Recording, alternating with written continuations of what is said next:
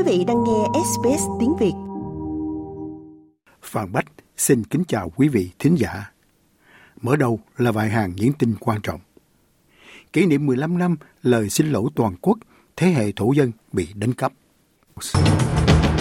Số người thiệt mạng trong vụ động đất tại Thổ Nhĩ Kỳ và Syria vượt quá 33.000 người. Và Trung Quốc mở siêu thị trên 3 hòn đảo nhân tạo trong quần đảo Trường Sa.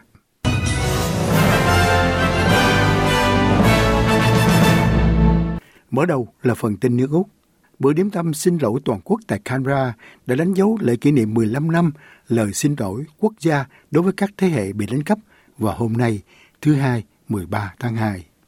Được biết, kỷ niệm lời xin lỗi quốc gia đối với các thế hệ bị đánh cắp nhằm kỷ niệm lời xin lỗi năm 2008 của cựu Thủ tướng Kevin Rudd đối với người dân bản địa Úc và những người bị tổn thương do các chính sách ép buộc đưa cho em khỏi gia đình các em trong quá khứ của các chính phủ cũ.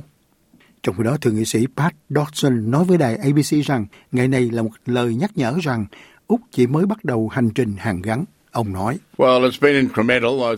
việc này đã được tăng trưởng và tiến hành.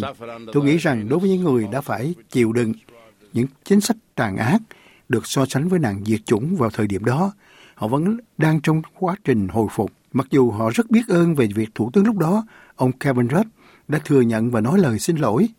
Điều đó giúp họ nhẹ hơn khi ra khỏi giường vào mỗi buổi sáng. Thế nhưng còn rất nhiều việc phải làm. Cũng tin nước Úc, chính phủ liên bang sẽ tiết lộ kế hoạch của mình về cách thức thực hiện các thay đổi để thu hẹp khoảng cách giữa các cộng đồng thổ dân và những người Úc khác. Được biết, kế hoạch thực hiện là một phần của thỏa thuận quốc gia về thu hẹp khoảng cách, vốn là hành động thiết thực và bao gồm tài trợ cho an ninh lương thực. Có thêm $425 triệu được chi cho việc thu hẹp khoảng cách, bao gồm tiền để phát triển nhà ở vùng xa xôi thuộc lãnh thổ Bắc Úc và quỹ dành cho việc ngăn chặn bạo hành gia đình. Ngân khoản này bổ sung cho $1,2 tỷ đã được phân bổ cho các sáng kiến thiết thực. Nếu bạn hoặc ai đó mà biết bị ảnh hưởng bởi bạo lực gia đình, hãy gọi số 1800 RESPECT theo số 1800 737 732 hoặc truy cập 1800respect.org.au. Trong trường hợp khẩn cấp, hãy gọi 3 số 0. Cũng tin nước Úc, Hiệp hội Y tế Công cộng Úc ủng hộ một phúc trình mới từ Viện Grattan, theo đó đồng ý rằng chính phủ liên bang phải hành động để ngăn chặn Úc bước vào cuộc khủng hoảng bệnh mãn tính. Báo cáo nêu bật số người sống chung và chết vì các bệnh có thể phòng ngừa được ngày càng gia tăng, cho thấy gần như cứ 2 người Úc thì có 1 người sống chung với bệnh mãn tính. Phúc trình cũng cho thấy gánh nặng bệnh tật đã gia tăng 38% trong 30 năm qua. Giám đốc Hiệp hội, giáo sư Terry Slavin cho biết Úc là quốc gia trong số OECD duy nhất không có trung tâm kiểm soát dịch bệnh. Ông cũng nói rằng đầu tư vào các biện pháp ngăn chặn người dân mắc bệnh ngay từ đầu là rất quan trọng để tránh khủng hoảng bệnh mãn tính ở Úc, và chính phủ nên hướng nhiều tài trợ hơn cho các biện pháp phòng ngừa thay vì điều trị. Cũng tin nước Úc, một trong những tổ chức từ thiện dành cho người tị nạn nổi tiếng ở Úc là Trung tâm Tài nguyên cho người tị nạn Victoria cho biết họ có nguy cơ bị đóng cửa. Trung tâm cho biết số tiền quyên góp đã giảm 45% kể từ tháng 7 năm ngoái trong việc cung cấp tư vấn và hỗ trợ pháp lý cho những người xin tị nạn. Trung tâm đưa ra một lời kêu gọi công khai, hỗ trợ khẩn cấp và nói rằng tiền tiết kiệm của tổ chức hiện chỉ đủ cho 7 tuần. Trong một lời tuyên bố, giám đốc là ông Konkara Nazotidis nói rằng trong 21 năm, chúng tôi đã sát cánh cùng những người xin tị nạn và phơi bày sự tàn ác trong chính sách tị nạn vô nhân đạo của quốc gia. Tiền tiết kiệm của chúng tôi sắp hết và chúng tôi chỉ có 6 tuần để cứu tổ chức ngừng cung cấp các dịch vụ quan trọng. Chúng tôi yêu cầu cộng đồng giúp cứu một phong trào hy vọng, chào đón và nhân ái. Xin hãy giúp chúng tôi luôn mở rộng cửa. Cũng tin nước Úc, các cảnh báo khẩn cấp được đưa ra ở Queensland và một số cư dân được kêu gọi di tản khỏi nhà khi cháy rừng bùng cháy ở phía tây bắc Brisbane. Có 50 đám cháy đang bùng cháy trên toàn tiểu bang, nhưng 2 đám cháy đặc biệt tại Myall Park và Montrose là mối quan tâm lớn nhất của nhà cầm quyền. Các điều kiện khẩn cấp giảm bớt một chút vào ban đêm, nhưng độ ấm vẫn cao và nhân viên cứu hỏa đã chuẩn bị sẵn sàng cho ngày đầy thử thách trước mắt để chống lại đám cháy. Cũng tin Úc, Thống đốc Ngân hàng Dự trữ Úc Châu ông Philip Lowe sẽ bị chất vấn về thông điệp của Ngân hàng Trung ương liên quan đến lãi suất tại phiên điều trần tuần này. Ông sẽ ra điều trần trước Ủy ban ước chi của Thượng viện vào thứ Tư 15 tháng 2 và Ủy ban của Hạ viện vào thứ Sáu 17 tháng 2. Các nhà kinh tế cho rằng việc xem xét kỹ lưỡng có thể gay gắt hơn khi các nghị sĩ chính phủ làm dấy lên tin đồn về nhiệm kỳ thống đốc của tiến sĩ Lowe. Cũng tin Nước Úc, hai người chết trong một vụ cháy nhà đáng nghi ngờ ở Adelaide được cho là thành viên trong gia đình. Cảnh sát đi điều tra vụ cháy tại khu nhà ở ngoại ô Edwardstown vào sáng sớm thứ Hai. Chánh thanh tra Kieran Bagoley cho biết đội cứu hỏa đã tìm thấy hai thi thể sau khi ngọn lửa được dập tắt. Ông nói, cuộc điều tra tập trung vào hai người cư ngụ bên trong ngôi nhà. Chúng tôi không loại trừ bất kỳ ai khác có liên quan vì chúng tôi còn quá sớm trong cuộc điều tra. Tuy nhiên, chúng tôi chỉ tập trung vào hai người cư ngụ trong địa chỉ. Ông cho biết cả nguyên nhân vụ cháy và hoàn cảnh chung quanh hai cái chết đều đang được điều tra. Ông nói rằng các trường hợp nói trên được coi là đáng ngờ. Cũng tin nước Úc đã có những lời kêu gọi các khoản đóng góp chính trị ở Úc phải minh bạch hơn và trách nhiệm giải trình trong một dự luật cải cách được đệ trình Quốc hội liên bang hôm nay. Những biểu độc lập của đơn vị Clark, ông Andrew Wilkie nói rằng dự luật là cần thiết sau loạt các vụ bê bối quyên góp chính trị gần đây, ông nói. Dự luật mà tôi trình bày hôm nay sẽ thực hiện cải cách sâu sắc các khoản đóng góp chính trị và chi tiêu chính trị. Nó sẽ đưa luật pháp phù hợp hơn với kỳ vọng của cộng đồng và nó sẽ quan trọng hơn nhiều về việc mọi người biết họ đang bỏ phiếu cho ai, biết ai đang tài trợ cho họ bằng cách họ bỏ phiếu và có thể bỏ phiếu vì lợi ích công cộng nhiều hơn là vì lợi ích doanh nghiệp của công ty Úc. Được biết, dự luật của ông Wilkie sẽ hạ thấp ngưỡng tiết lộ quyên góp, hạn chế quyên góp và chi tiêu bầu cử, đồng thời cấm quyên góp chính trị từ các ngành cụ thể như nhiên liệu hóa thạch, cờ bạc và công ty thuốc lá. Tin nước sau cùng, kể từ hôm nay 13 tháng 2, chính phủ sẽ cho phép những người có thị thực bảo vệ tạm thời TPV và thị thực doanh nghiệp trú ẩn an toàn SHEV đủ điều kiện nộp đơn xin thị thực giải quyết tình trạng vĩnh viễn. Tổng trưởng di trú Andrew Rice cho biết những người có thị thực cụ thể này đã phải chịu đựng 10 năm trong tình trạng không chắc chắn và lấp lửng khi chờ đợi quyết định được giải quyết. Việc này chỉ áp dụng cho những người đã vào Úc trước khi bắt đầu chiến dịch chủ quyền biên giới. Những người được cấp thị thực vĩnh viễn sẽ có các quyền lợi và lợi ích giống như tất cả các thường trú nhân khác. Trong đó, Tổng trưởng Nội vụ Claire O'Neill cho biết những người không được bảo vệ và không chờ kết quả xem xét sẽ phải rời khỏi nước Úc. Vừa rồi là tin nước Úc, sau đây tin thế giới. Hiệp hội Trăng Lưỡi Liềm Đỏ ở Palestine đã cử một nhóm hỗ trợ sức khỏe tâm thần đến giúp đỡ các nạn nhân động đất tại các nơi trú ẩn ở Syria. Nhóm nói trên đã đưa ra một tuyên bố cho biết hàng trăm trẻ em đang mòn mỏi trong bệnh viện và nơi trú ẩn mà không có gia đình và nhà cửa cần được hỗ trợ tâm lý ngay lập tức. Được biết các nỗ lực cứu hộ vẫn tiếp tục trên mặt đất khi số người chết vượt quá 33.000 người trên khắp Thổ Nhĩ Kỳ và Syria. Tin Hoa Kỳ, quân đội Hoa Kỳ đã bắn hạ một vật thể hình bát giác trên hồ Huron gần biên giới Canada vào Chủ nhật 12 tháng 2, đánh dấu vật thể trên không thứ tư bị phá hủy ở Bắc Mỹ trong tháng này. Được biết vật thể mới nhất đã bị bắn hạ ở độ cao 20.000 bộ sau khi nó được phát hiện trên radar ở Michigan vào Chủ nhật. Hai viên chức Hoa Kỳ từ chối bình luận về việc liệu vật thể hình bát giác có giống với quả bóng bay bị bắn hạ hồi đầu tháng nay không, và Hoa Kỳ không có dấu hiệu nào cho thấy nó gây ra mối đe dọa quân sự hoặc khả năng giám sát vào thời điểm này. Được biết vật thể đầu tiên nghi là khinh khí cầu giám sát đã bị bắn rơi ngoài khơi bờ biển Nam Carolina 2 tuần trước. Vào thứ Sáu, một vật thể thứ hai đã bị bắn hạ trên biển băng gần Dead Horse, Alaska, và vật thể thứ ba đã bị phá hủy vào thứ Bảy trên bầu trời Yukon của Canada, với các đội điều tra vẫn đang trong quá trình phân tích những tàn tích thu nhặt được. Được biết, vụ bắn hạ thứ ba là một vật thể hình trụ không xác định, khiến Washington phải cảnh giác cao độ khi các nhà chức trách Hoa Kỳ và Canada phân tích mảnh vỡ của hai vật thể. Trước đó, quân đội Hoa Kỳ đã bắn hạ thứ được mô tả là một quả bóng giám sát bị nghi ngờ tương tự vào thứ Sáu, chỉ tuần sau khi Hoa Kỳ bắn hạ quả bóng bay đầu tiên trên Đại Tây Dương vào ngày 4 tháng 2 vừa qua. Trong đó, Thủ tướng Canada Justin Trudeau nói với ABC rằng ông đã ra lệnh dựa trên mối đe dọa đối với giao thông hàng không dân sự, ông nói. Hôm qua, Bộ Tư lệnh Phòng không Bắc Mỹ hay NORAD đã xác nhận một vật thể không xác định đã xâm nhập không phận Canada một cách bất hợp pháp. Nó thể hiện một mối đe dọa rõ ràng đối với máy bay dân sự nên tôi đã ra lệnh bắn hạ nó. Các máy bay chiến đấu của Canada và Mỹ đã xuất kích vào chiếc F-22 của Mỹ đã bắn hạ thành công vật thể nói trên. Trong đó, phát ngôn nhân của Bộ Quốc phòng Mỹ cho biết hai vật thể mới nhất không giống quả bóng ban đầu và nhỏ hơn nhiều. Cũng tình thế giới, công chúa Victoria của Thụy Điển và hoàng tử Daniel sẽ đến thăm bảo tàng quốc gia ở Canberra để gặp gỡ các nhà lãnh đạo thổ dân. Sẽ có một buổi lễ hút thuốc truyền thống và các thành viên hoàng gia sẽ tham gia phòng trưng bày môi trường West Southern Lands mang tính bước ngoặt mới. Từ thứ Hai 13 tháng 2, bà mẹ hai con 45 tuổi và là người thừa kế ngai vàng Thụy Điển cùng chồng sẽ dành 3 ngày ở Canberra và Sydney nhằm tăng cường quan hệ song phương.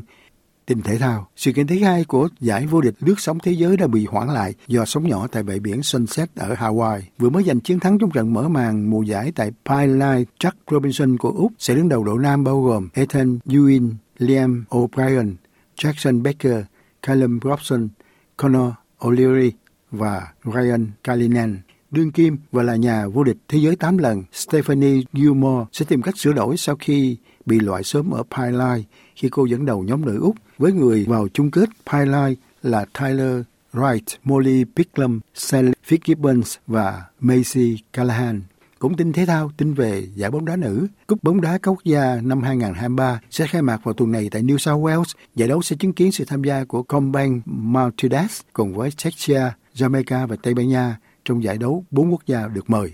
4 nước sẽ thi đấu theo thể thức vòng tròn tính điểm trong 3 trận đấu ở Goldford 16 tháng 2, Sydney 19 tháng 2 và Newcastle 22 tháng 2 với đội chiến thắng đăng quang vô địch cúp các quốc gia 2023. Khi các cầu thủ và nhân viên chuẩn bị tới Sydney để bắt đầu hội trại cúp các quốc gia, tiền đạo của đội Coromandel, Matildas và Aston Villa là Emily Gilnick cho biết một cuộc thi được chào đón trước thềm giải vô địch bóng đá nữ thế giới.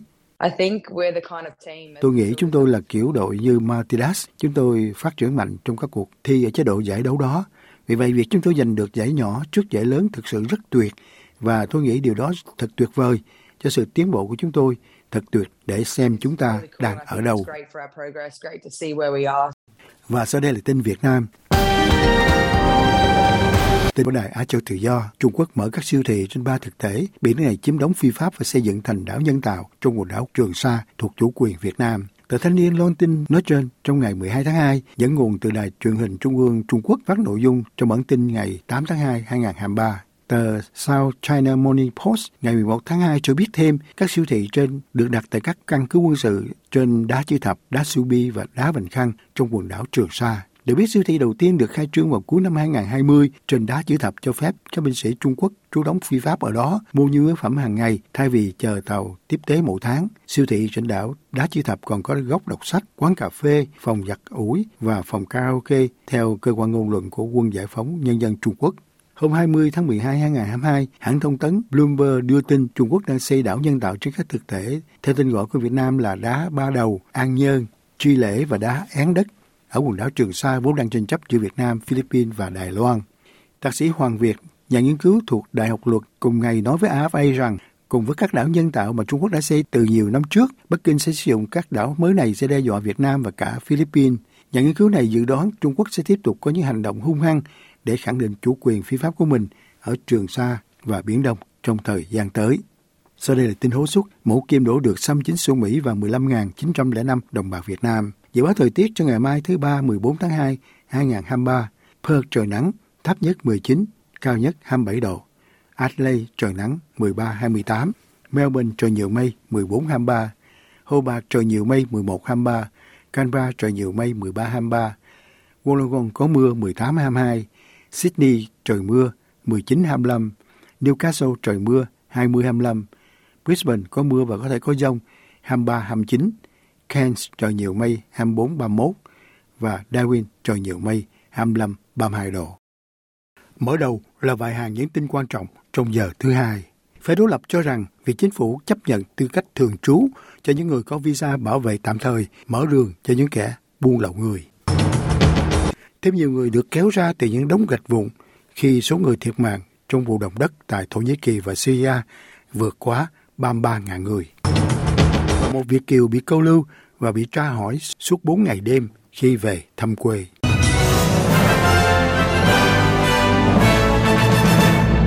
Mở đầu là phần tin nước Úc. Phe đối lập cho biết quyết định của chính phủ liên bang và những người có thị thực bảo vệ tạm thời TPV và thị thực doanh nghiệp trú ẩn an toàn SHEV đủ điều kiện nộp đơn xin thị thực giải quyết tình trạng vĩnh viễn sẽ mở lại cánh cửa cho những kẻ buôn lậu người. Được biết, Tổng trưởng Bộ Di trú Andrew Rice nói rằng những người có thị thực cụ thể này đã chịu đựng 10 năm không chắc chắn và sự không chắc chắn đó đang được giải quyết. Cam kết này chỉ áp dụng cho những người đã vào Úc trước khi bắt đầu chiến dịch chủ quyền biên giới. Quyết định này ảnh hưởng đến khoảng 19.000 người có thị thực tạm thời. Thế nhưng bà Karen Andrews, phát ngôn nhân nội vụ đối lập, nói với đài phát thanh 2GB rằng họ đang gửi sai thông điệp. Bà nói, họ có thể thuyết phục mọi người rằng điều đó đáng để mạo hiểm. Bây giờ như tôi đã nói mỗi tháng một lần kể từ khi đảng lao động nắm quyền, đó là số lượng thuyền đang bị quay trở lại từ Úc. Lao động sẽ làm gì khi có hạm đội tiến về phía này? Trong đó quyết định nói trên gây ra các phản ứng lẫn lộn. Bà Sarah Dells, giám đốc trung tâm và luật sư chính tại dịch vụ tư vấn và hỗ trợ người tị nạn ở Sydney, bà nói với SBS News rằng rất vui vì quyết định này. Bà nói, cá nhân tôi tràn ngập niềm vui và sự nhẹ nhõm rằng cộng đồng mà chúng tôi đã hỗ trợ trong 10 năm cuối cùng sẽ có cơ hội gọi nước Úc là nhà vĩnh viễn. Về vụ động đất tại Thổ Nhĩ Kỳ và Syria, chính phủ Nam Úc cho biết sẵn sàng hỗ trợ thêm cho những người bị ảnh hưởng bởi trận động đất nói trên. Chính phủ liên bang đã đóng góp viện trợ và hỗ trợ cho các cộng đồng bị tàn phá. Các nỗ lực cứu hộ vẫn tiếp tục trên mặt đất khi số người chết vượt quá 33.000 người trên khắp Thổ Nhĩ Kỳ và Syria. Thủ hiến Peter Malinaukas nói rằng tiểu bang có sẵn rất nhiều kiến thức chuyên môn, ông nói. Chúng tôi đã nói rõ với cơ quan liên quan của khối thượng viện chung rằng Úc có sẵn các kỹ năng mà chúng tôi sẵn sàng cung cấp ở nước ngoài, và nếu họ được kêu gọi, chúng tôi sẽ cung cấp với thời gian nhanh nhất. Được biết, Bộ Ngoại giao và Thương mại Úc đã cung cấp hỗ trợ lãnh sự cho khoảng 80 người Úc đang ở trong khu vực bị ảnh hưởng bởi trận động đất. Cũng từ Úc, lãnh tụ đối lập Peter Dutton đã trực tiếp xin lỗi các thành viên của thế hệ bị đánh cắp vì đã bỏ qua bài phát biểu xin lỗi quốc gia của cựu Thủ tướng Kevin Rudd năm 2008. Hôm nay, đánh dấu kỷ niệm 15 năm lời xin lỗi quốc gia, công nhận sự đau khổ mà các chính phủ liên bang kế tiếp đã gây ra cho người thổ dân và dân đảo Torres. Ông Dutton đã ra khỏi bài phát biểu đó, điều mà ông đã xin lỗi trong quá khứ. Phát biểu trước Quốc hội hôm nay, ông Dutton nói rằng ông lấy làm tiếc vì quyết định đó. Ông nói, vào thời điểm đó tôi đã không hiểu được ý nghĩa tượng trưng của lời xin lỗi đối với thế hệ bị đánh cắp. Việc Thủ tướng Rudd đưa ra lời xin lỗi vào năm 2008 là đúng đắn. Hôm nay chúng ta công nhận lễ kỷ niệm là đúng đắn. Chính phủ tiếp tục công việc của mình là đúng đắn. Cùng nỗ lực và bằng bất cứ cách nào, chúng tôi ủng hộ nỗ lực lưỡng đảng đó. Cũng từ nước, danh tiếng của bác sĩ phẫu thuật não nổi tiếng là ông Charlie Tell đang bị đe dọa khi phải đối mặt với phiên điều trần kỷ luật kéo dài 5 ngày tại Ủy ban khiếu nại chăm sóc sức khỏe. Được biết, bác sĩ giải phẫu thần kinh có trụ sở tại Sydney đang bị đối mặt với những cáo buộc cho rằng ông phẫu thuật mà không có sự giám sát y tế. Ông đã bị Hội đồng Y khoa New South Wales cấm hoạt động khi hành động không có sự chấp thuận của bác sĩ khác. Ông nói với các phóng viên bên ngoài phiên điều trần rằng ông muốn thực hiện các hoạt động nhiều hơn. Cũng tin Úc, một thanh niên 26 tuổi đã chết vì nghi ngờ sử dụng ma túy quá liều sau khi tham dự lễ hội âm nhạc Jamison ở Sydney. Lễ hội trong nhà quy mô lớn tại Sydney vào thứ Bảy đã thu hút 18.000 người tham dự. 12 người trong số họ đã được đưa đến bệnh viện để điều trị liên quan đến sử dụng ma túy, trong đó 7 người phải đặt nội khí quản. Cảnh sát được gọi đến bệnh viện Bankstown vào đầu giờ sáng Chủ nhật để điều tra hoàn cảnh cái chết của một thanh niên sau khi anh này đến bệnh viện vào khoảng 1 giờ 30 sáng. Cảnh sát cho biết họ đã bắt giữ và buộc tội 6 người đàn ông trong độ tuổi từ 19 đến 33 với tội danh cung cấp ma túy. Cũng tin Úc, một cuộc điều tra về những lời kết tội Kathleen Folbick về cái chết của 4 đứa con của bà sẽ tiếp tục để xem xét bằng chứng khoa học và nhật ký đóng vai trò trong lời kết án ban đầu đối với bà này. Những đứa trẻ từ 19 ngày đến 18 tháng tuổi đều chết riêng rẽ trong suốt một thập niên và bà Folbick bị kết án vào năm 2003. Chánh án Margaret Beasley ở New South Wales đã ra lệnh tiến hành một cuộc điều tra mới vào tháng 5 năm ngoái sau khi có đơn thỉnh cầu của các nhà khoa học kêu gọi xem xét lại vụ việc khi đưa ra bằng chứng mới về các biến thể di truyền được xác định ở Folbick và 2 cô con gái đã qua đời của bà. Vì điều trần đầu tiên được tổ chức vào tháng 11 năm ngoái và hoãn lại đến tháng 2 năm 2023. Tại phiên điều trần tháng 11, trạng sư Sophie Callan cho biết Folbick bị kết tội ngộ sát một đứa trẻ và giết 3 đứa trẻ còn lại. Phiên điều trần thứ hai xem xét bằng chứng về tim mạch và di truyền, cũng như tâm lý học, tâm thần học và các bằng chứng khác liên quan đến quyển nhật ký của bà Folbick. Tin Úc sau cùng, sông Swan tại thành phố Perth ở Tây Úc có thể sớm trở thành một nơi có nhiều rào cản cá mập sau khi một thiếu niên thiệt mạng trong cuộc tấn công gây tử vong đầu tiên trên sông sau 100 năm.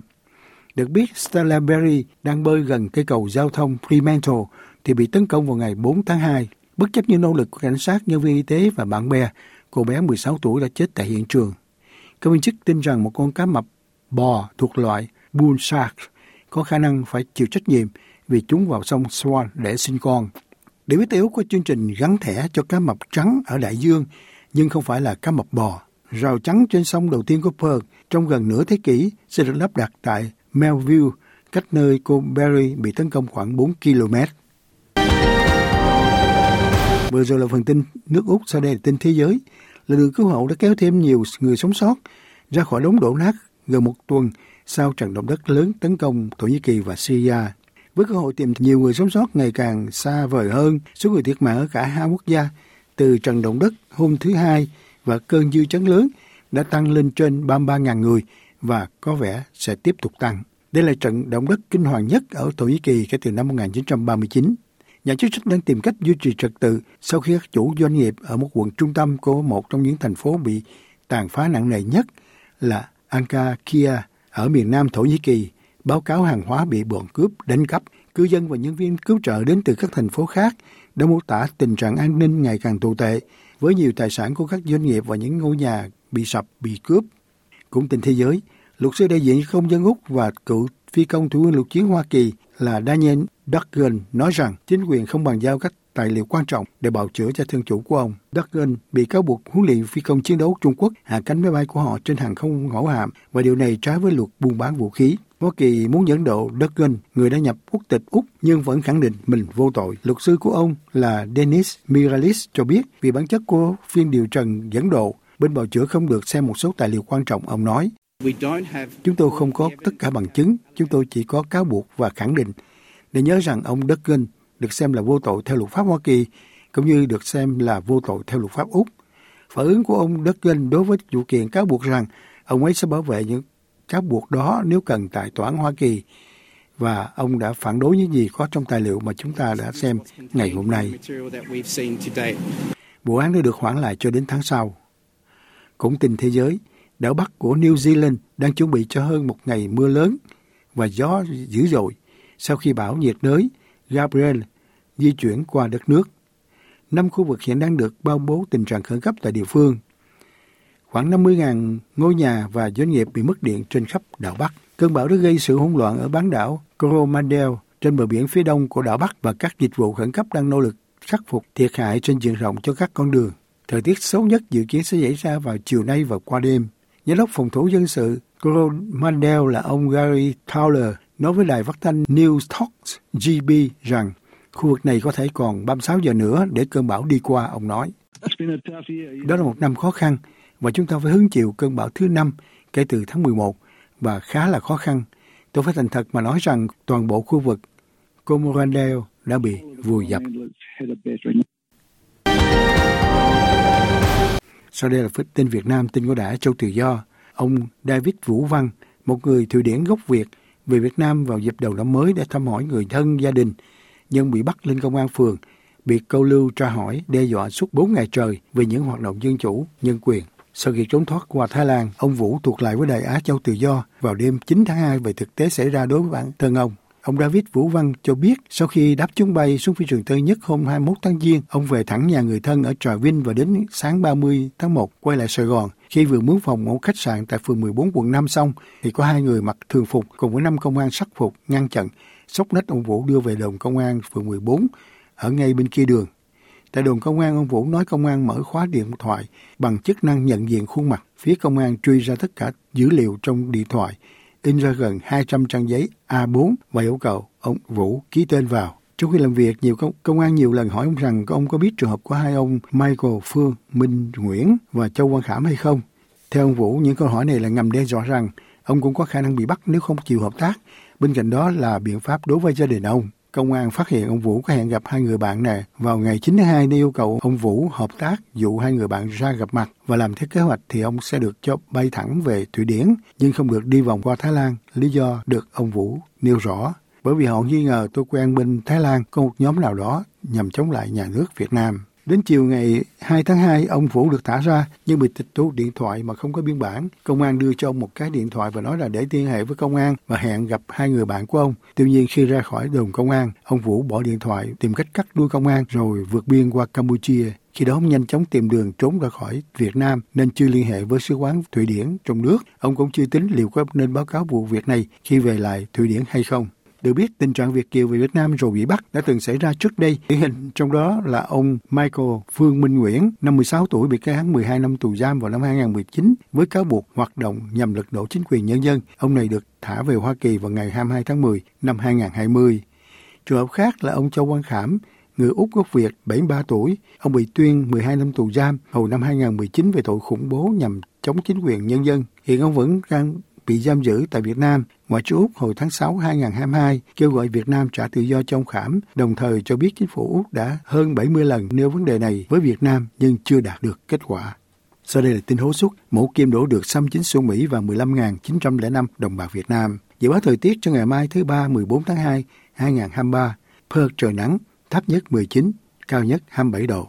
Adelaide trời nắng 13-28, Melbourne trời nhiều mây 14-23, Hobart trời nhiều mây 11-23, Canberra trời nhiều mây 13-23, Wollongong có mưa 18-22, Sydney trời mưa 19-25, Newcastle trời mưa 20-25, Brisbane có mưa và có thể có dông 23-29, Cairns trời nhiều mây 24-31 và Darwin trời nhiều mây 25-32 độ. Like, share, comment. Hãy đồng hành cùng SBS Tiếng Việt trên Facebook.